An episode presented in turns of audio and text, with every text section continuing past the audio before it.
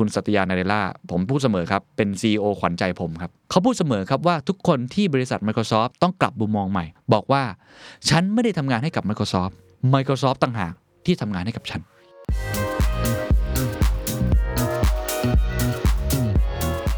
Physical Space เนี่ยพื้นที่ที่เป็นกายภาพเนี่ยเป็นเครื่องมือที่ช่วยสร้าง productivity ที่ดีที่สุดตั้งแต่ยุคปฏิวัติอุตสาหกรรม ไม่มีอะไรมาแทนได้ 200 ปีแล้วครับ ไม่มีใครลาออกจากบริษัทหรอก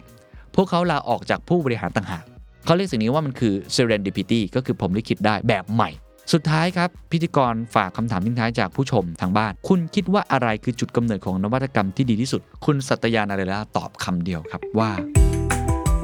This is the Standard Podcast. Eye opening for your ears. The secret sauce. สวัสดีครับ ผมเคนนักครินทร์และนี่คือ The Secret Sauce Podcast What's your secret? The Secret Sauce กำลังขยายทีมครับ ปัจจุบันนี้เราก็เป็นทีมเล็กๆนะครับที่ทำงานกันมาสักระยะหนึ่งแล้ว ตอนนี้ผมอยากจะขยายผลมันมากขึ้นนะครับ ใครที่อยากจะมาร่วมเดินทางกับเรา ถ้ามีความฝันมีจุดมุ่งหมาย ที่ต้องการจะถ่ายทอดความรู้ อยากจะเปลี่ยนแปลงสังคม ด้วยการใช้คอนเทนต์ดีๆ หรือว่าอยากจะให้ธุรกิจของประเทศไทย วงการนักธุรกิจของเรานี่เติบโตไปพร้อมกันเนี่ย นี่คืองานในฝันของคุณ รวมทั้งเบนฟิตที่จะได้จากงานนี้นะครับก็คือได้ใกล้ชิดกับผู้บริหารระดับประเทศ หรืออาจจะระดับโลก ได้ใกล้ชิดนักวิชาการนักเศรษฐศาสตร์ คนที่เป็นผู้นำในแทบทุกวงการ แล้วได้ความรู้ในระดับที่อยู่แถวหน้าเป็น frontier จริงๆอันนี้งานในฝันของคุณเลยนะครับ ตอนนี้เปิดรับสมัครหลายตำแหน่งมากเลยนะครับ ไม่ว่าจะเป็นเรื่องของโปรดิวเซอร์ เป็นเรื่อง content creator creative project manager editor หลายตำแหน่งมากเลยเพราะว่าขยายทีม 2-3 เท่าเลยทีเดียวนะครับ ใครสนใจอยากมาร่วมงานกันนะครับ เข้าไปดูได้ที่ thestandard.co/jobs ในนั้นจะมีแอปพลิเคชันนะครับให้ไปกรอกแล้วก็ส่งเข้ามาได้เลยนะครับ หวังว่าจะได้เจอกันแล้วก็มาร่วมงานกันนะครับ ขอบคุณครับสตยา นาเดล่า CEO Microsoft มองอนาคตปี 2022 และหลังจากนั้น เรื่องการทำงาน flexible workplace จะเป็นยังไง เรื่อง AI จะเข้ามามีส่วนร่วม หรือเข้ามาทำให้พวกเราทำงานเปลี่ยนแปลงไปอย่างไร เรื่อง Metaverse ครับ จะเปลี่ยนแปลงวิธีการทำงาน และการใช้ชีวิตของเรามากน้อยแค่ไหน และความเป็นผู้นำแห่งศตวรรษที่ 21 ควรจะเป็นอย่างไรในโลกหลังโควิด -19 ครับ เป็นตอนที่ผมภูมิใจนำเสนอมากนะครับ เป็นซีรีส์พิเศษ CEO Vision นะฮะ ก็คือในช่วงท้ายปี 2021 เนี่ยนะฮะ เราจะเห็น CEO ที่ผมใช้คำว่าไม่ใช่แค่บริษัทเทคโนโลยีหรอก แต่เป็นบริษัทแถวหน้าของโลกเลย ออกมาให้สัมภาษณ์ค่อนข้างเยอะนะครับผมคิดว่าความสำคัญของของการสัมภาษณ์ในลักษณะแบบนี้ก็คือ มันจะเป็นตัวกำหนดทิศทางของธุรกิจ เป็นตัวกำหนดทิศทางของโลกเลยด้วยซ้ำเพราะเขาคือบริษัทแถวหน้า เขาขยับไปทางไหน โลกก็จะขยับไปทางนั้น ไม่แตกต่างจากผู้นำระดับประเทศ รัฐบาล หรือว่านักวิชาการเก่งๆ ที่มีอิทธิพลต่อโลกนะครับ ผมก็จะพยายามถอดความรวบรวมเรียบเรียงนะครับบทสัมภาษณ์ในช่วงท้ายปี เพราะว่ามันเป็นช่วงที่โควิด เริ่มฟื้นตัว แล้วก็เป็นช่วงที่เราเริ่มมองเห็นอนาคตที่มันชัดมากขึ้นนะครับ มีทั้งคุณสัตยานาเดล่าจาก Microsoft นะครับมีทั้งคุณซันดาร์ พิชัยจาก Google ทิมคุก Apple คุณอีลอนมัสก์จากเทสลาแล้วก็ SpaceX ซึ่งล่าสุดได้เป็นบุคคลผู้ทรงอิทธิพลของทาง magazine ไปนะครับหรือว่าอีกหลาย ๆ ท่านเองก็ตามที ตอนแรกตอนนี้ภูมิใจนำเสนอมากครับ เป็นคุณสัตยานาเดล่าผมพูดเสมอครับ เป็น CEO ขวัญใจผมครับ เป็น CEO ที่สมัยใหม่ เป็น CEO ที่มีความ empathy เนื้อหาที่ผมนำมาพูดคุยเนี่ยเป็นเนื้อหาที่เขาพูดคุยกับคุณอาดิอินเน i ิ s นะครับ เป็น host ประจำวิดีโอซีรีส์ที่ชื่อว่า The New World of Work ซึ่งเป็นช่อง YouTube ของ Harvard Business Review เป็นบทสัมภาษณ์ที่ดีมาก ชื่อภาษาอังกฤษคือ Microsoft CEO on the Metaverse and Flexible Work น่าสนใจนะครับ เพราะว่าคำว่า Metaverse ไม่ใช่แค่มาร์คซักเกอร์เบิร์กคนเดียวที่ทำครับ มีหลายเจ้าที่ทำนะฮะ Microsoft เป็นหนึ่งในนั้นที่ให้ความสำคัญ แล้ววันนี้เขาพูดให้เห็นภาพด้วย รวมทั้งจะพูดเรื่องอนาคตของงาน แล้วก็พูดเรื่องเทคโนโลยี AI รวมถึงหลาย ๆ เรื่องนะครับ มี 4 ประเด็นด้วยกันที่จะเล่าให้ฟัง 1. flexible workplace นะครับสคือเรื่อง AI 3 metaverse และ 4 leadership นะไปทีละประเด็น อันที่ 1เขาบอกว่าพวกเรากำลังจะผ่านพ้นวิกฤตโรคระบาด นะครับแล้วก็ตอนนี้มันมีการเปลี่ยนแปลงเชิงโครงสร้างที่เห็นชัดเจน 2 อย่าง 1. ครับ hybrid การทำงานแบบผสมผสานนะครับเกิดจากความคาดหวังที่เปลี่ยนแปลงไปของผู้คน ในเรื่องของ flexibility หรือความยืดหยุ่นในการทำงานนะครับว่าเขาอยากทำงานที่ไหนก็ได้ เมื่อไหร่ก็ได้และอย่างไร 2 ครับเขาเรียกว่า the great reshuffle reshuffle ก็คือการสลับสับเปลี่ยนงานครั้งใหญ่ เป็นเทรนที่คุณไรอันโรแลนสกี้นะครับ CEO ของ LinkedIn ซึ่ง LinkedIn นี่ก็ Microsoft ก็ไป take over มานะครับ เคยกล่าวถึง และเป็นคอนเซปที่คุณสัตยานาเดล่าบอกเขาชอบมาก เพราะว่าผู้คนไม่ได้พูดแค่ว่าจะทำงานเมื่อไหร่ที่ไหนอย่างไร แต่ยังพูดรวมไปถึงเหตุผลว่าทำไมต้องทำงาน คือมันเป็นการกลับมาทบทวนตัวเองครั้งใหญ่ ว่าทำไมเขายังต้องทำงานนั้นๆอยู่ ความหมายของงานที่แท้จริงคืออะไร แล้วก็อยากทำงานให้บริษัทไหน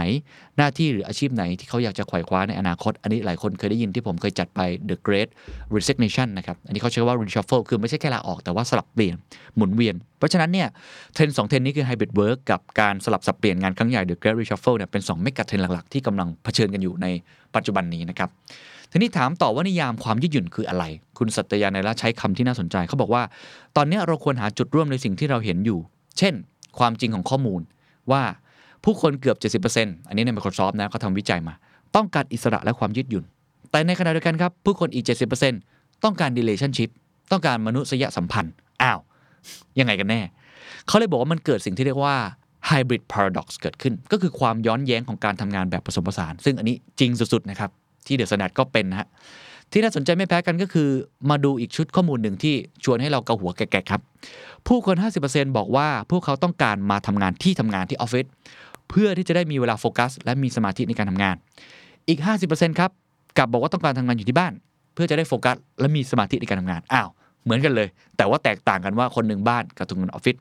เพราะฉะนั้นคุณสัจยาในระยะใช้คำนี้บอกจะบอกว่า ตอนนี้ทางที่ดีที่สุดครับอย่าเพิ่งฟันธงครับอย่าเพิ่งด่วนสรุป เพราะว่าไอ้คำว่า new norm ตอนนี้มันยังไม่ชัดเจน เขาก็เลยลงดีเทลเพิ่มเติมนะครับ ในเรื่องของ workplace เนี่ยว่ามันมีอะไรที่เราต้องลงไปทำความเข้าใจเข้ามันอีกประมาณ 3-4 ประเด็นด้วยกัน ประเด็นแรกคือ process ครับเขาบอกว่าวิถีปฏิบัติใหม่นี้จำเป็นต้องอยู่เข้าที่เข้าทางเสียก่อน เราจะได้หาความสัมพันธ์เชิงสาเหตุที่ชัดเจนได้ จากนั้นเราจึงจะเข้าใจภาพกว้างๆของคำว่า productivity จากความยืดหยุ่นเหล่านั้น ซึ่งบริบทส่วนใหญ่ครับ ตอนนี้กำลังใช้วิธีที่ออร์แกนิกกว่าเดิมมากๆ เขาพูดอย่างนี้ ขีดเส้นใต้ครับผมจะบอกว่าสิ่งที่พวกเราอยากทำและอยากพูดถึงข้อดีของมันให้มากขึ้น คือการให้อิสระและอำนาจกับผู้บริหาร ผู้จัดการและบุคคลทุกคน ในการคิดและออกแบบวิถีปฏิบัติ หรือวิธีการทำงานที่เหมาะสม และมีประสิทธิภาพกับทีมของพวกเขาเอง ตามบริบทและเป้าหมายที่พวกเขาต้องบรรลุขีดเส้นใต้ตัวโตๆว่า ไม่มีอีกแล้วกับ one size fit all Microsoft ทำวิธีการแบบนี้เขายกตัวอย่างเช่น สมมุติว่าผมต้องมีทีมบริหารที่มีบุคลากร 5 คน ผมจะต้องรู้ว่ามีใครในทีมบ้างที่มีลูกอยู่ เพราะถ้ามีลูกแล้วยังไม่ได้รับการฉีดวัคซีน การพิจารณาและตัดสินใจเกี่ยวกับรูปแบบการทำงานของผู้ปกครองเหล่านี้ จะแตกต่างออกไปจากคนทำงานที่เป็นวัยรุ่น ต้องวิเคราะห์สาเหตุ สถานการณ์การดูแลเด็กที่บ้านเป็นยังไง การตัดสินใจของที่บ้านนั้น จะต้องการการดูแลจากเด็ก ๆ มากขึ้นใช่ไหมเรื่องเวลาในการเดินทางจะเป็นยังไง ความคาดหวังต่างๆ ในอนาคตมันก็ไม่เหมือนเดิมอีกต่อไป ในแง่หนึ่งครับ พวกเรากำลังบอกว่ามาใช้กระบวนการออร์แกนิกกันดีกว่า สร้างรากฐานผ่านการสนับสนุนวิธีการปฏิบัติแบบใหม่ก็คือ New Norm ที่ช่วยให้องค์กรสามารถทำงานได้อย่างมีประสิทธิภาพ เพราะว่าเหนือสิ่งอื่นใดครับพวกเราทำธุรกิจเพื่อผลิตสินค้าและบริการที่ลูกค้าชื่นชอบ และเหนือสิ่งอื่นใดเช่นกันครับ สิ่งนั้นจะเป็นสิ่งที่นิยามบริษัทในด้านประสิทธิภาพ แต่ตัวเขาเองครับก็คิดว่าความคาดหวังนั้นเปลี่ยนไปแล้ว หากเราลองมองข้ามการเปลี่ยนแปลงเชิงโครงสร้าง ในวิธีการที่พนักงานผลิตสินค้าและบริการ และผลักดัน productivity นั้น ดังนั้นตอนนี้เราจำเป็นต้องหาวิธีที่ลงตัวให้ได้ ก็คือมันเป็นวิธีใหม่ ๆ แล้ว ในปัจจุบันนี้เทียบทั้ง productivity ในขณะเดียวกัน balance เรื่อง life ของเขาให้ได้ คุณคนที่สัมภาษณ์ก็บอกว่า ตอนนี้มัน one rule fits all เนี่ยมันไม่มีอีกแล้วมันเปลี่ยนไปแล้ว แล้วก็จะไม่มีวันกลับไปทำงานแบบเดิมได้ด้วยซ้ำไป คุณสัตยานาเรล่าก็ตอบนะครับเขาบอกว่าสังคมในตอนนี้เนี่ยมีความคาดหวังที่หลากหลายอย่างมากต่อสถานที่ทำงาน รวมไปถึงกิจวัตรและความต้องการต่างๆ เพราะฉะนั้นตอนนี้มันมีการเปลี่ยนแปลงเชิงโครงสร้างสูงมาก ที่อีกมิติหนึ่งที่พร้อม ๆ กับวิธีคิดของคนก็คือเครื่องมือในการสร้าง productivity ใหม่ ซึ่งเดี๋ยวจะเล่ารายละเอียดต่อก็คือพวกดิจิตอลนั่นแหละครับ นี่คือประเด็นที่1นงนะครับในเรื่องของ process อันที่2ครับคือ space ครับโอ้ผมชอบมากเขาเขาพูดดีมาก เขาบอกว่า มีใครบางคนบอกกับคุณสัตยานาเดล่าครับ ว่าไอ้ physical space เนี่ยพื้นที่ที่เป็นกายภาพเนี่ยเป็นเครื่องมือที่ช่วยสร้าง productivity ที่ดีที่สุด ตั้งแต่ยุคปฏิวัติอุตสาหกรรม ไม่มีอะไรมาแทนได้ 200 ปีแล้วครับ สายการผลิตค้าปลีก หรือแรงงานจะเป็น blue collar white collar ต้องมาทำงานที่ออฟฟิศ อย่าง Microsoft ก็คือ Campus เราพยายามปรับแต่งพื้นที่ให้มี productivity ที่ดีที่สุด อยู่แล้วสนุกที่สุด อาหารฟรี เครื่องดื่มฟรี ตีปิงปอง เล่นสนุกเกอร์ ซึ่งมีเป้าหมายเพื่อภารกิจ มีเป้าหมายเพื่อความสัมพันธ์ร่วมกัน ซึ่งคุณสัตยาดันเดล่าบอกว่า ผมไม่ยอมทิ้งสิ่งนี้แน่ ๆ แต่เราจะสามารถใช้พื้นที่เหล่านี้ ให้เหมาะสมกับความคาดหวังของพนักงานของเรา และภาระงานที่ต้องทำได้หรือไม่ เขายกตัวอย่างนี้เขาบอกว่า พวกเรากำลังออกแบบดีไซน์พื้นที่บางส่วนในแคมปัสใหม่ครับ แต่เราจะยังคงมีแคมปัสเช่นเดิมเขายืนยันว่าต้องมี พวกเรารักแคมปัส เพียงแต่ว่าการใช้แคมปัสของเหล่าผู้บริหารและทีมของพวกเราจะเปลี่ยนแปลงไป พวกเขาอยากให้ทุกคนเข้ามาพบปะกันในช่วงการประชุม แต่ไม่ใช่ประชุมทุกรูปแบบ อาจจะเป็นการประชุมในเชิงดีไซน์ คือการออกแบบดีไซน์เซสชั่นหรืออาจจะต้องการให้ทุกคนเข้ามาพร้อมกัน เขาใช้คำว่า crunch time mode ก็คือ deadline นั่นแหละครับช่วงที่มันบี้สุดๆให้มาอยู่ด้วยกันช่วงเวลาสำคัญในการจบงาน เรายังต้องการมี orientation การปฐมนิเทศอบรม เพราะมีบุคลากรใหม่ๆมากมาย เรายังจำเป็นต้องพบปะกัน ผมคิดว่าจะต้องใช้พื้นที่ให้เป็นเหมือนดั่งทรัพยากรที่มีความยืดหยุ่นได้มากขึ้น ด้วยการปรับใช้เทคโนโลยีดิจิทัลที่พวกเรามีอยู่ หัวใจก็คือการผสมผสาน Space พื้นที่นี้เข้ากับโครงสร้างดิจิทัลก็คือ Remote Working สำหรับการทำงานทางไกล จะรวมกันเป็นเครื่องมือสำหรับการสร้างความยืดหยุ่น เพราะฉะนั้นเขาไม่ได้ปฏิเสธ Space ครับแต่ Space ต้องถูกออกแบบใหม่ เพื่อการทำงานแห่งอนาคต ทีนี้มาอยู่อย่างที่ 3 ครับ เรื่อง value ครับ ก็ผู้สัมภาษณ์เนี่ยเขาก็ถามนะครับว่า the great resignation เนี่ยคุณคิดยังไง ตรงนี้ปัญหาในการจัดการ talent เนี่ยยากเขาก็ตอบดีครับเขาบอกว่าไม่มีใครลาออกจากบริษัทหรอก พวกเขาลาออกจากผู้บริหารต่างหากก็คือหัวหน้านั่นแหละครับเป็นคนที่ทำให้สาเหตุหลักในการลาออก ซึ่งอันนี้เป็นสิ่งที่ทำให้ผมรู้สึกกระจ่างที่สุดในชีวิต อย่างน้อยก็คือการเติบโตได้ใน Microsoft ประโยคนี้สำคัญมากๆนะครับ ฉะนั้นพวกเราจำเป็นต้องมองอย่างลึกซึ้งว่าประสบการณ์ ชีวิต และวัฒนธรรมสำหรับทุกคนคืออะไร ความสัมพันธ์ระหว่างเป้าหมายและปรัชญาของพนักงานแต่ละคน กับเป้าหมายขององค์กร มีความสัมพันธ์ หรือสอดคล้องกันยังไง value เนี่ยของเรากับองค์กรเป็นยังไงเขาพูดเสมอครับว่าทุกคนที่บริษัท Microsoft ทำงานให้กับบริษัท Microsoft ต้องกลับมุมมองใหม่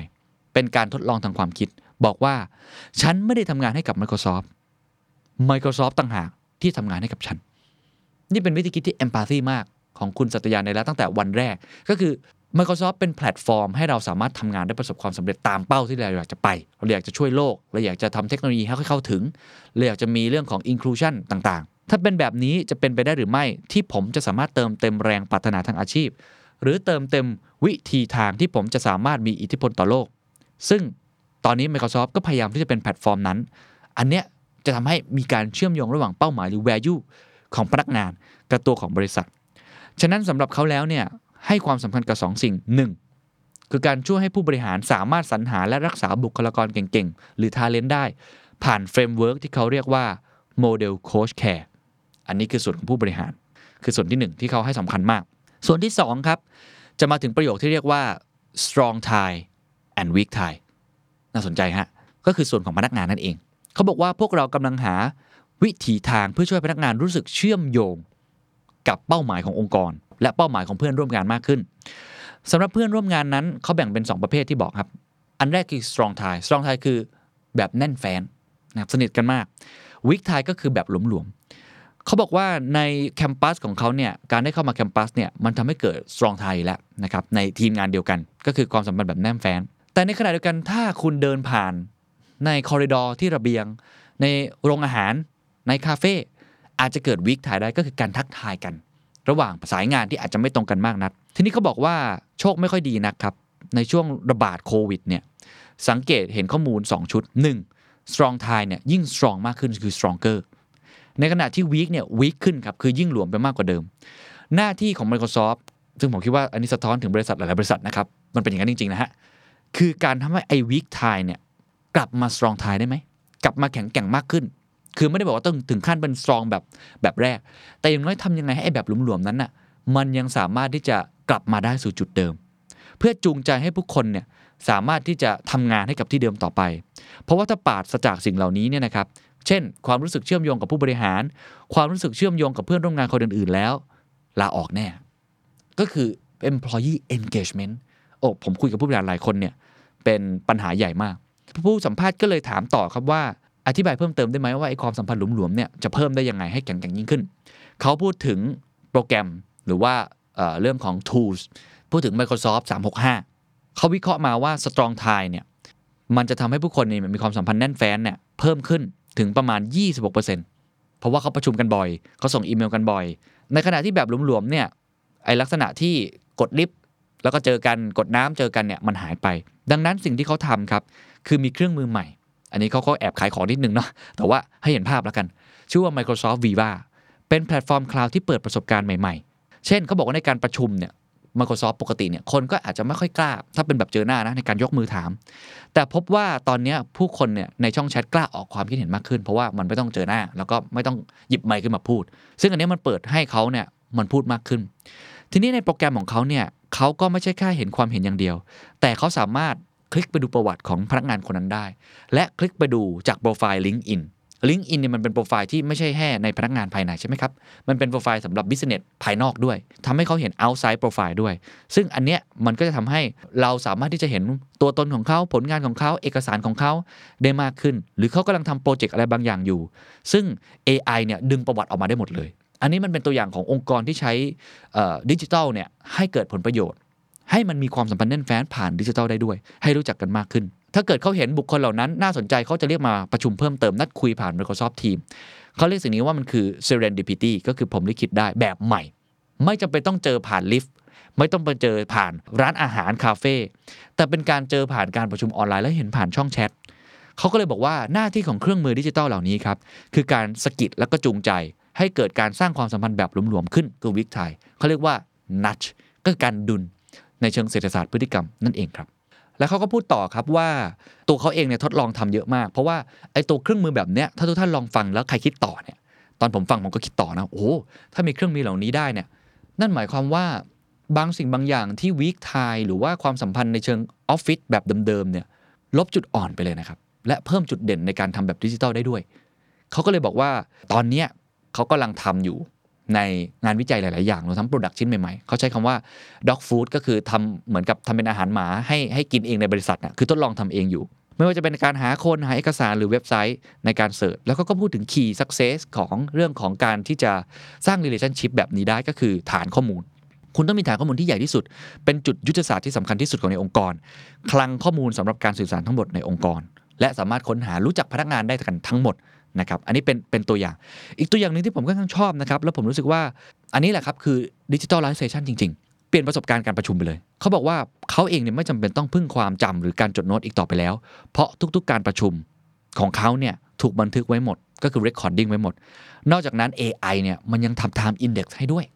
ค้นหาหัวข้อด้วย เช่น ผมประชุมกับน้องไปมี 5 เรื่อง ต้องเอา minute meeting ของเลขาเนี่ยมาอ่าน อันนี้คือจดไว้เลย มี AI ช่วย ถอดความทำ time index search จากหัวข้อได้ หรือเสิร์ชจากผู้พูดก็ได้ว่าผู้พูดพูดอะไร เพราะมันจะ record จากผู้พูดอยู่แล้ว จุดนี้การประชุมก็เลยแปลงกายเป็นเอกสารชิ้นหนึ่งอันนี้เจ๋งจริงนะฮะแล้วก็ถูกเพิ่มเข้าไปในคลังของบริษัท record การประชุมทั้งหมดของบริษัทเขาใช้คำนี้ว่ามันคือการแปลงทุกอย่างสู่รูปแบบดิจิทัลหรือว่า digitalization เหมือนเป็น first class artifact หรือสิ่งประดิษฐ์ชั้นยอด อันนี้จะเป็นการต่อยอดต่อหลังจากนี้ที่ผมจะเล่าต่อก็คือ metaverse ครับ เพราะว่าหลังจากนี้การทำงานการประชุมเนี่ยจะไปอยู่บนออฟฟิศมากขึ้น ล่าสุดบิลเกตเพิ่งพูดเรื่องนี้ไป ว่า2อสปีข้างหน้าออฟฟิศเราอาจจะอยู่ใน Metaverse ซึ่งจะตอบสนองมากกว่าการประชุมแบบปกติอีก อันนี้เดี๋ยวเล่าต่อเพราะฉะนั้น part แรก เราจะเห็นแล้ววิธีการทำงานเปลี่ยนเยอะมากจริงๆครับ แล้วก็มีเครื่องมือใหม่ๆที่มาช่วยฉะนั้นคุณต้องมาปรับตัวเอง อันที่2ครับเขาพูดถึง AI ครับถ้านึกถึงพลัง AI ในแบบที่เรียบง่ายที่สุด และพื้นฐานที่สุดคือการนำข้อมูลทั้งหมดเนี่ยมาใช้เพื่อพลังในการวิเคราะห์ถูกไหมฮะ แล้วก็คาดการ์ด้วยก็คือ prediction ที่ส่งพลังมากขึ้น โดยไม่จำเป็นต้องแยกแผนกการวิเคราะห์ หรือแยกแผนกผลลัพธ์อะไรต่างๆ แบบไซโลแบบเก่า พลังของ AI คือสามารถอินทิเกรตได้หมดเลย และจำแนกข้อมูลได้ โดยเฉพาะอย่างยิ่งผนวกกับโมเดลที่เกิดขึ้นมา ผู้คนเรียกอันนี้ว่า large and dense models โมเดลแบบใหญ่และแน่น ซึ่งมีหลายโหมดเป็น multi model หมายความว่า หลังจากนี้ ข้อความคำพูด รูปภาพต่างๆ นี้จะรวมเป็นข้อมูลเดียวกัน แล้วสามารถแยกแยะได้ถ้า AI มันฉลาดมากพอ เรื่องซึ่งผมเข้าใจว่า Microsoft กำลังทำอยู่เขายกตัวอย่างเช่น เขาสามารถใช้มันเนี่ยเพื่อการเขียนจบประโยคในอีเมล หรือเขียนอีเมลก็ได้ ตอนนี้ก็เริ่มเป็นแล้วในในหลาย ๆ อันใช่ไหมฮะคือเขียนไม่จบเลยมันคาดการณ์ให้แล้วว่าเราจะเขียนอะไรต่อเพื่อประหยัดเวลาของเรา หรือใช้ GitHub นะครับเป็นตัวช่วยในการเขียนโค้ดก็ได้ เครื่องมือช่วยในการแปลภาษาก็ได้ เขาเล่าเขาบอกว่ายกตัวอย่างในตอนนี้สิ่งประดิษฐ์ที่ใช้ในห้องประชุมของเขาแล้ว เช่น มีการประชุมที่ประเทศฝรั่งเศสนะครับเป็นประชุมออนไลน์ การประชุมเป็นภาษาฝรั่งเศส มันจะถอดคำหรือ transcript ออกมาเป็นภาษาอื่น ๆ ได้ทันทีเป็น live caption ทันที โอ้อันนี้สุดยอดนะ เป็นภาษาอังกฤษได้ ผมก็สามารถใช้มันค้นหาการประชุมและไปประชุมในภาษาใดก็ได้เช่นกันทำลายกำแพงทางภาษาโอ้โห อันนี้เปลี่ยนโลกนะครับกลายเป็นว่าการประชุมออนไลน์ผ่านดิจิตอลเนี่ยได้ประโยชน์มากกว่าการประชุมแบบปกติอีก หลังจากนี้คุณจะประชุมภาษาญี่ปุ่นเวียดนาม หรืออะไรก็ได้เนี่ยมันจะสามารถช่วยเรามากขึ้นด้วย อันนี้คือการใช้ประโยชน์ของ AI จริง ๆ เขาเล่าต่อครับว่า AI จะมาเป็นเหมือนรูปแบบของเครื่องจักรอัตโนมัติที่พัฒนาไปอีกขั้น ความอัจฉริยะหรือการพยากรณ์ที่พัฒนาไปอีกขั้น และจะมาอยู่ในชีวิตประจำวัน ดังนั้น ตอนนี้ Microsoft เองกำลังสร้างมันให้เป็นส่วนหนึ่งของเรา แต่ในมุมมองของบริษัทครับ มันจะมาในรูปแบบ feature ที่ใช้ง่าย เป็น solution เขาพยายามผลักดันผู้คนที่สามารถสร้าง spreadsheet ของ Excel หรือสร้างแอปพลิเคชันต่าง ๆ ที่จะพัฒนาไปใช้โมเดล AI นี้ได้ เป็นแพลตฟอร์มด้วยตัวของเขาเอง เหมือนกับการที่เราสามารถที่จะสร้างสูตรการคำนวณหรือสูตรของคนอื่นๆต่อไปได้ ก็เรียกง่ายๆว่าเขาพยายามที่จะทำให้ AI มันใช้งานง่ายนะบางคนใช้ว่า no code low code อะไรแบบนั้นแหละ แล้วก็อยู่ใน solution Excel อะไรของเขาที่เขาใช้อยู่แล้ว นั้น AI หลังจากนี้จะมาช่วยเราทำงานมากขึ้น เอาแค่แปลภาษานี่ โอ้โห สุดยอดนะ ถ้าเกิดว่าในอนาคตเนี่ย สมมติว่าผมจัดพอดแคสต์แล้วสามารถมีคนมาแปลงเป็นภาษาอังกฤษได้ ภาษาอังกฤษเป็นไทยได้อะไรต่างๆเนี่ย โอ้โห สะดวกสบายมากๆ ไม่ต้องมาเสียเวลาถอดเทป หรือว่าแปลงแคปชั่นอะไรพวกนี้นะครับ อันนี้คือข้อ 2 คือ AI ในแง่การทำงาน โอกาสสุดท้ายครับของคนที่อยากรับชมงานฟอรัมแห่งปีนะครับ The Standard Economic Forum 2021 นะครับที่จบลงไปแล้วปลายเดือนพฤศจิกายนที่ผ่านมา ตอนนี้เปิดขายบัตร ย้อนหลังนะครับ 50 speaker ชั้นนำ 20 กว่าเวที ที่เป็นโอกาสในเชิงธุรกิจ โอกาสในเชิงทำงาน แล้วก็เรื่องของธีมในการปฏิรูปตัวเอง เพื่อก้าวเข้าสู่อนาคตหลังจากนี้นะครับ ใครสนใจครับ ไปซื้อบัตรได้ที่ไทยทิกเก็ตเมเจอร์นะครับ บัตรราคา 3,900 บาท สามารถรับชมย้อนหลังได้ถึงวันที่ 28 กุมภาพันธ์ครับ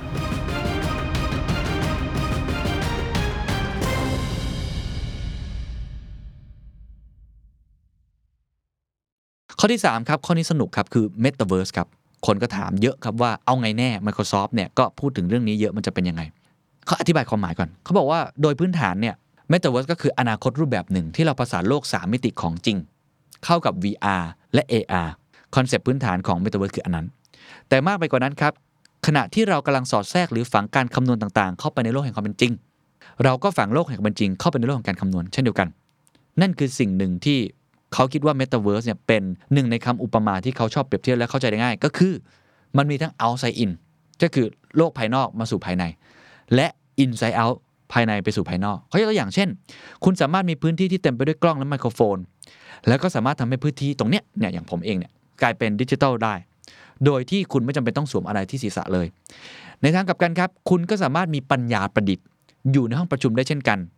ถูกไหมฮะ เมื่อกี้ที่เขาแล้วมี AI เข้ามาใน Microsoft Team อะไรต่างๆ มันจะแบ่งแยกทุกคนให้สามารถไปประชุมในห้องของตัวเอง และนำกลับมาห้องประชุมอีกครั้ง เหมือนกับเรากำลังประชุมทางไกลอยู่ ในความหมายของ Metaverse ของคุณสัตยานาเดล่าเขากำลังพยายามจะบอกนะครับว่า มันจะเป็นการประสานกัน ระหว่างโลกจริงกับโลกเสมือน มีทั้ง inside out แล้วก็ outside in การประชุมทางไกลระบุคนที่นั่งในห้องประชุมได้ เช่น ผมอยู่ตรงนี้ คุณอยู่สหรัฐอเมริกา คุณอยู่อังกฤษ แต่พอมาประชุมกันจริง ๆ ใน Metaverse เนี่ย เราจะนั่งกัน เป็นห้อง แล้วก็อยู่ในห้องประชุมจริง ๆ แล้วก็รู้ได้ด้วยว่าเขาคือใคร ระหว่างที่เขาพูดอยู่ก็แอบดูประวัติเขาได้ด้วยเสิร์ชได้ด้วยอื่นๆอีกมากมายดูประวัติของเขาในการพูดหลังก่อนหน้านี้เป็นยังไงคือเรียกได้ว่าเหมือนการประชุมที่มันมีมิติ แล้วก็มีเครื่องมืออำนวยความสะดวกไม่เหมือนผมประชุมกับทีมงานแบบปกติแหละการประชุมออนไลน์อาจจะมีเครื่องมือที่อำนวยความสะดวกและมีประโยชน์มากกว่าการประชุมโลกจริงด้วยซ้ำ อันนี้ยกตัวอย่างเป็นต้น เพราะฉะนั้นเนี่ยนี่คือตัวอย่างที่ดีเยี่ยมของการที่พื้นที่ของอะไรก็ตามที่กลายเป็นกายภาพ ถูกทำให้เป็นดิจิทัลคุณมีผู้คนที่นั่งอยู่ในพื้นที่จริง ๆ ผู้คนที่นั่งอยู่ห่างไกลเชื่อมกันจริง ๆ โอ้อันนี้อัดวานมากนะฮะในความเป็นจริงแล้ว ตอนนี้พวกเรายังไม่ได้สวมใส่อะไรเลยด้วยซ้ำจากนี้เราอาจจะสามารถใส่แว่นตาได้เหมือนว่า Microsoft HoloLens หรืออะไรทำนองนั้น แล้วก็เข้าไปอยู่ในพื้นที่จำลองประชุมเต็มตัวในรูปแบบของโฮโลแกรมหรืออวตารที่มีระบบเสียงรอบทิศทางเหมือนจริง สอดคล้องตำแหน่งกับคนอื่นในพื้นที่นั้นจริง ๆ ด้วย อันนี้ก็เป็นโมเดลหนึ่งที่เขาพัฒนาอยู่ ตอนนี้เขามีมานานแล้วเขาบอกว่าเขามี Metaverse มานานแล้ว เรียกว่า out space องค์กรอย่าง Accenture เนี่ยก็เป็นตัวอย่างที่ดี Accenture เนี่ยสร้างพื้นที่ที่เรียกว่าชั้นเขาเรียกว่า N floor N floor ก็คือชั้นแบบไม่ใช่ชั้น 1 ชั้น 2 ชั้น 3 ไม่ใช่ชั้น G อะไม่ใช่ชั้น M แต่เป็นชั้นที่ไม่มีอยู่ในโลกจริง ใน Outspace เนี่ยนะครับใครก็ตามในบริษัท Accenture เนี่ยจากทั่วโลกสามารถเข้ามาพบปะพนักงาน Accenture คนอื่นได้ทุกที่ทุกเวลาเป็นชั้นใหม่ แต่รวมตัวกันได้ทั้งโลก โอ้ น่าสนใจ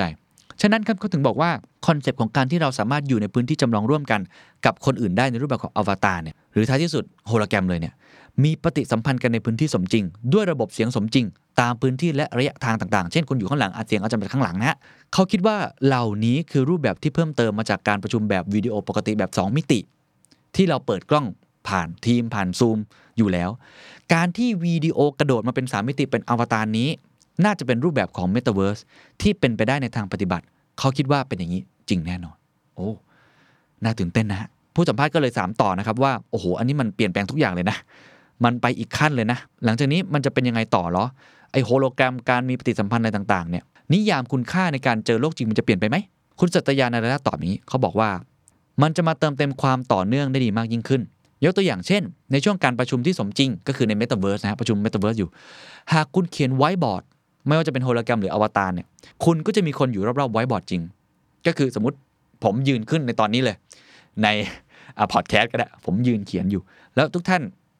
สวมแว่น VR หรืออาจจะใช้เครื่องมืออะไรต่างๆ เข้าถึง ทุกท่านจะรู้สึกว่าผมเขียนไว้บอร์ดอยู่หน้าทุกท่านจริง ๆ แล้วทุกท่านก็ยืนอยู่ข้างๆผม ถ้าเราทำสดนะ สมมติเราทำแบบสดกัน เป็นประสบการณ์ที่แตกต่างอย่างสิ้นเชิงจากการเขียนไว้บอร์ด 2 มิติในวิดีโอสตรีมมิ่งที่ตอนนี้ใช้อยู่ปัจจุบัน โอ้โหแค่คิดก็สนุกแล้ว คุณลองคิดภาพการสครัมสิครับ คุณลองคิดภาพการแปะโพสต์อิสิครับ คุณลองคิดภาพการถกเถียงกันสิครับ โอ้โหมันมันเจิดนะสำหรับผมนะ เพราะฉะนั้นสิ่งที่เขาพยายามจะบอกครับ ผมคิดว่าหลังจากนี้มันไม่แตกต่างอะไรจาก flexible workplace เลย คือการประชุมหลังจากนี้มันจะมีมิติต่างๆ มากมายที่มีข้อดีของมันที่ใครก็ทดแทนไม่ได้ เช่น การประชุมทางไกลแบบ immersive แล้วคุณสามารถคลิกที่โปรไฟล์ได้ มันแปล live caption ได้ มันทำได้ต่างๆ ก็เป็นข้อดีของมัน ในขณะเดียวกันคุณสัตยาก็บอกว่า ถ้าเป็นเรื่องของ design session ประชุมแบบดีไซน์ออกแบบ ประชุมแบบ crunch meeting deadline หรือสำหรับผมเนี่ย relationship มา coaching กันเรื่องปัญหาการทำงาน แบบนี้ physical ก็ยังจำเป็นอยู่ ถูกไหมฮะ มันก็จะแบ่งประเภทกันอย่างแท้จริง เขาเลยบอกว่าทุกอย่างจะช่วยเพิ่มตัวเลือก และความยืดหยุ่นให้กับการเชื่อมต่อมนุษย์ และความเชื่อมโยงนี้จะสามารถคงไว้ได้ โอ้โห นี่คืออนาคตที่ น่าสนใจจริงๆนะสำหรับผมนี่หลังจากนี้ เพราะฉะนั้นคุณต้องไปออกแบบ process ออกแบบการทำงานที่เตรียมพร้อมกับอนาคตอันนี้นะ ผมเชื่อว่าอันนี้ส่วนตัวนะครับ ในแง่ของมิ팅เนี่ย ถ้าการมิ팅แบบ immersive มีประโยชน์กว่าการมิ팅แบบ Zoom การมิ팅แบบ immersive มีประโยชน์มากกว่าการมิ팅แบบเจอกันโลกโลกจริง ๆ เราจะปฏิเสธมันทำไมล่ะครับ ถูกไหมฮะในอนาคตเกิดขึ้นแน่นอน อันนี้น่าจะเกิดเร็วในแง่ของ Metaverse นอกเหนือจากเรื่องเกม ก็ต้องเตรียมพร้อมเอาไว้นะครับ แล้วข้อสุดท้ายครับข้อทีสี่ 4 เป็นข้อที่ผมชอบมากคือ leadership ครับอย่างที่ผมบอกแล้วว่าคุณสัตยานาเดล่าเนี่ยเป็นคนที่เขามีความเอมพัตตีสูงมาก เขาบอกอย่างนี้สถานการณ์เปลี่ยนไปแล้วโดยสิ้นเชิง สิ่งหนึ่งที่ประทับใจผมมาก ๆ ก็คือการได้รู้ว่าการมีลักษณะของผู้นำที่ดี หลังจากนี้สำคัญเพียงใด เขาอยากจะพูดถึง managerial competence นะครับก็คือความสามารถในการจัดการที่ดี สิ่งหนึ่งที่พวกเราเริ่มเน้นย้ำให้ความสำคัญมากที่สุดก็คือ การตระหนักรู้ว่าสุดท้ายแล้ว การมีผู้บริหารที่ดีเท่านั้น ที่จะช่วยให้พวกเราเนี่ยสามารถจะออกแบบและพัฒนาประสบการณ์ชีวิตให้กับคนของเราได้ ตลอดวิชาชีพของผม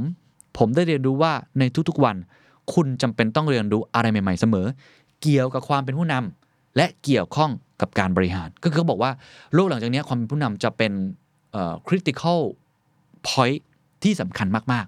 เขาคิดค้น framework ของ Microsoft นะครับ ชื่อว่า Model Coach Care โมเดลก็คือแบบอย่างโค้ชก็คือโค้ชนะครับ ซึ่งเดี๋ยวถ้าเกิดมีเวลาเดี๋ยวจะไปเสาะหารายละเอียดเพิ่มเติมว่ามันคืออะไรได้ เขาบอกว่ามันอาจจะฟังดูธรรมดา ทุกคนรู้ว่าการเป็นบริหารหรือเป็นผู้นำเนี่ยมันเป็นเหมือนสิทธิพิเศษ แต่คุณก็จะต้องเป็นโมเดลได้ด้วยถูกไหมฮะแล้วเป็นแบบอย่างในสิ่งที่คุณต้องการให้กับลูกทีม คุณต้องเป็นโค้ชที่ดีมากเช่นกัน คือเป็นทั้งโมเดลเป็นทั้งโค้ชด้วย แต่ตัวสุดท้ายล่ะครับที่คุณสัตยา นาเดลลาพยายามเน้นคือคำว่า care ครับ care คือกุญแจสำคัญที่สุดตัวจริง โดยเฉพาะอย่างยิ่งถ้าลูกทีมของคุณไม่ได้มีการติดต่อสัมพันธ์แบบสม่ำเสมอก็คือแบบวิกทายนั่นแหละ จะทำอย่างไร care หมายความว่าอะไรครับ มันคือการที่คุณต้องมี empathy สามารถเอาใจของคุณไปใส่ในใจของผู้อื่นได้ เข้าใจมุมมองของคนที่คุณนำทีมหรือบริหารได้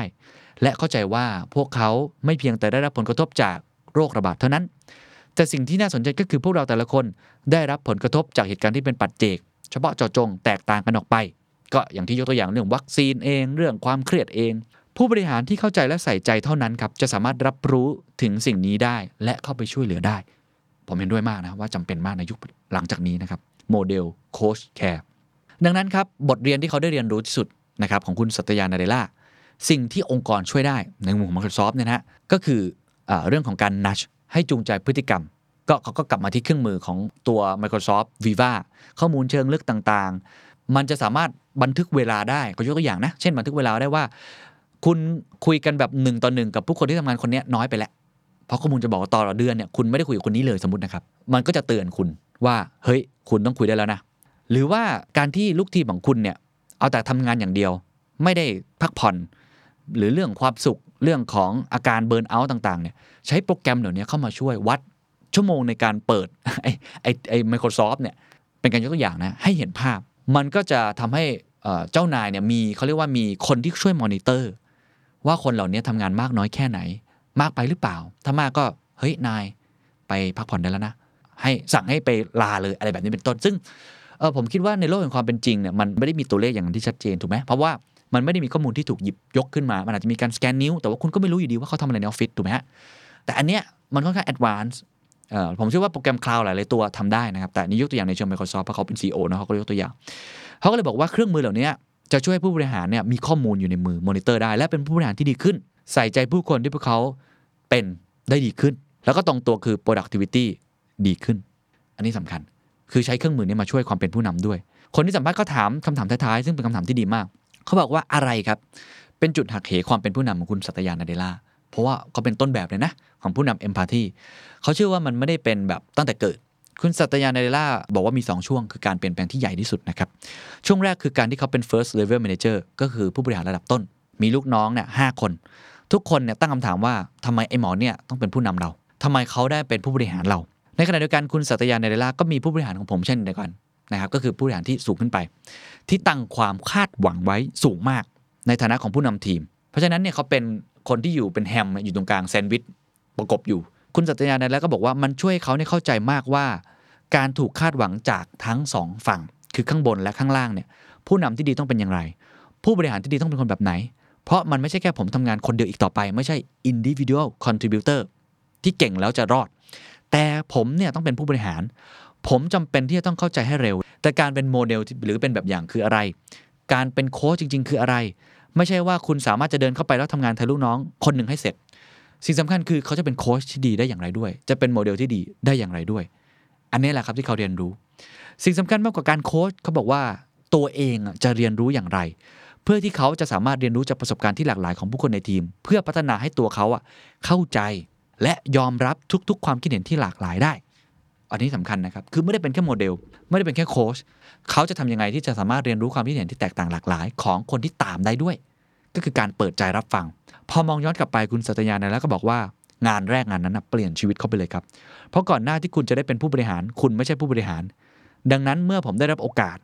มันเลยทำให้เขาเป็นเขาในวันนี้จริง ๆ อีกจุดเปลี่ยนหนึ่งครับคือช่วงกลางๆครับของอายุการทำงาน คือบทสนทนาที่ผมพูดคุยกับหัวหน้าในตอนนั้น หัวหน้าคุณสัตยานาเรล่าบอกงี้ บอกสัตยานายจะได้ทำงานที่ Microsoft ซึ่งเขาก็พูดถูกจริง ๆ ครับ เกือบ 30 ปีมาแล้วทำงาน Microsoft นะ แล้วก็พูดต่อ สุดท้ายแล้วนายจะใช้เวลาทำงานให้ Microsoft มากกว่าเวลาที่นายใช้กับลูกๆที่บ้านเสียอีก ฉะนั้นทำให้มันมีความหมายนะครับ ฉะนั้นอย่าสักแต่ทำธุรกิจอย่างเดียว ลงทุนในความสัมพันธ์กับทั้งเป้าหมายขององค์กร และผู้คนด้วย โอ้โห พูดแล้วขนลุกนะ นี่เป็นคำพูดที่ที่ดีมากนะครับว่า ในเมื่อเราทำงานวันหนึ่ง8ชั่วโมง9ชั่วโมงผมเนี่ยทำงานเป็น 10 ชั่วโมงต่อวัน ผมเชื่อหลายๆคนก็เป็นอย่างนั้นเพราะเราอินกับมันใช่ไหมมันเป็นชั่วโมงการทำงานที่มากกว่าเราอยู่กับครอบครัว หรือชีวิตส่วนตัวอีก เราโฟล์หรือฮาร์โมนไนซ์มันได้ไหมทำให้มันมีความหมายได้ไหมเมื่อได้ยินแบบนั้นครับ ตอนแรกคุณสัตยาก็บอกว่างงฮะบอกอะไรเนี่ยไม่เข้าใจ แต่ตอนนี้เขาเข้าใจแล้วครับเขาบอกว่ามันคือการเปลี่ยนจากการมุ่งแต่ทำธุรกิจเป็นการสร้างสิ่งที่มีความหมายที่มีคุณค่า แล้วตอนนี้มันอยู่ในสัญชาตญาณของทุกคนแล้ว และเขาก็คิดว่าคุณคงไม่มีวันอยากจะใช้เกือบทั้งหมดของชีวิต ไปกับการทำบางสิ่งบางอย่าง ที่ไม่ได้มีความหมายลึกซึ้ง ก็คือเขาก็เปลี่ยน core value ขององค์กรเขาก็เปลี่ยนเอ่อ purpose ขององค์กรให้มันมีความหมายด้วย เป็นคำพูดที่เตือนใจดีมากนะครับว่าหลังจากนี้เนี่ยเราคงทำงานหนักมากขึ้น ทุกคนรู้อยู่แล้ว ผมก็พูดบ่อยอก็มีหลายคนถามผมเหมือนกันว่าจะทำยังไงให้มันมี balance ที่ดีในชีวิต ผมว่านี่คือคำตอบนะครับ บางครั้งเนี่ยเราอาจจะ balance มันยาก เพราะว่ามันพร่าเลือนขึ้น แล้วงานมันก็ต้องวิ่งแข่งมากขึ้น ถ้าเขาถ้าคุณอยากเป็นแถวหน้านะ คุณทำไปได้ไหมให้งานนั้นมันมีความหมายกับตัวคุณ งานนั้นมีความหมายกับครอบครัวคุณด้วย ไม่ใช่ทุกคนจะทำได้ แต่ก็มีคนที่ทำได้แล้ว ให้เราเป็นตัวอย่าง สุดท้ายครับ พิธีกรฝากคำถามทิ้งท้ายจากผู้ชมทางบ้านเขาบอกว่า คุณคิดว่าอะไรคือจุดกำเนิดของนวัตกรรมที่ดีที่สุด และทำไมถึงเป็นอย่างนั้น มันใช่ความหลากหลายไหม มันเป็นทักษะเฉพาะด้านไหม มันเป็นความเป็นมนุษย์ใช่ไหม หรือมันเป็นความยุติธรรมระหว่างพนักงานใหม่ หรือมันมีสิ่งอื่นใดอีก คุณสัตยานาเรลาตอบคำเดียวครับว่า empathy ครับ empathy ความเข้าอกเข้าใจผู้อื่น คือสิ่งที่เขาเพิ่งจะรู้และเข้าใจ ความสามารถในการเอาใจเขามาใส่ใจเรา และมองโลกในแบบที่คนอื่นมอง คือหัวใจของการคิดเชิงออกแบบก็คือ design thinking เพราะเมื่อไหร่ก็ตามที่เราพูดถึงนวัตกรรม มันหมายถึงการตอบสนองความต้องการของตลาดที่ยังไม่เคยมีใครทำได้มาก่อน ย้ำอีกครั้งครับ เมื่อไหร่ก็ตามที่เราพูดถึงคำว่านวัตกรรม มันคือการตอบสนองความต้องการของตลาด ที่ยังไม่มีใครทำได้มาก่อน ประโยคนี้ลึกซึ้งนะและถ้าคุณจะเจอความต้องการของตลาดที่ไม่เคยมีใครทำได้มาก่อน คุณต้องทำยังไงครับคำตอบมีอย่างเดียวครับ คุณจำเป็นจะต้องมีความเข้าอกเข้าใจอย่างลึกซึ้ง และสิ่งนั้นแหละ คือ empathy empathy คือหัวใจในการที่สามารถสร้างสรรค์นวัตกรรมได้ empathy คือหัวใจที่ทำให้เราสามารถสร้างวิธีการทำงาน ที่สอดคล้องกับโลกแห่งอนาคต empathy จะทำให้เราสามารถเป็นผู้นำที่หลีดคนอื่นได้นำคนอื่นได้ เข้าอกเข้าใจทีมงานของเรา เข้าอกเข้าใจครอบครัวของทีมงานของเรา และทำให้เขาอยากจะอยู่กับเรา อยู่กับองค์กรของเราและพัฒนาต่อไปเรื่อย ๆ นี่คือบทเรียนที่ผมได้จากคุณสัตยานาเดล่านะครับว่าอนาคตหลังจากนี้ สิ่งที่สำคัญที่สุดไม่ว่าจะเกิด Metaverse เกิด AI เราต้องเอาสิ่งนี้มาใช้ให้เกิดผลประโยชน์สูงสุดคือความยืดหยุ่นในการทำงาน แต่สิ่งนี้จะไม่สามารถเกิดขึ้นได้เลย ถ้าคุณไม่มีคำว่า empathy สวัสดีครับ So I'd say the source of all innovation is what is the most humane quality that we all have, which is empathy. And that's the secret sauce. ถ้าคุณชื่นชอบ The Secret Sauce episode นี้นะครับ ก็ฝากแชร์ให้กับเพื่อนๆ คุณต่อด้วยนะครับ และคุณยังสามารถติดตาม The Secret Sauce ได้ใน Spotify, SoundCloud, Apple Podcast, Podbean, YouTube และ Podcast Player ที่คุณใช้อยู่นะครับ และอย่าลืมติดตาม Facebook Fanpage The Secret Sauce เข้ามาติชมเข้ามาพูดคุยกับผมได้เลยนะครับ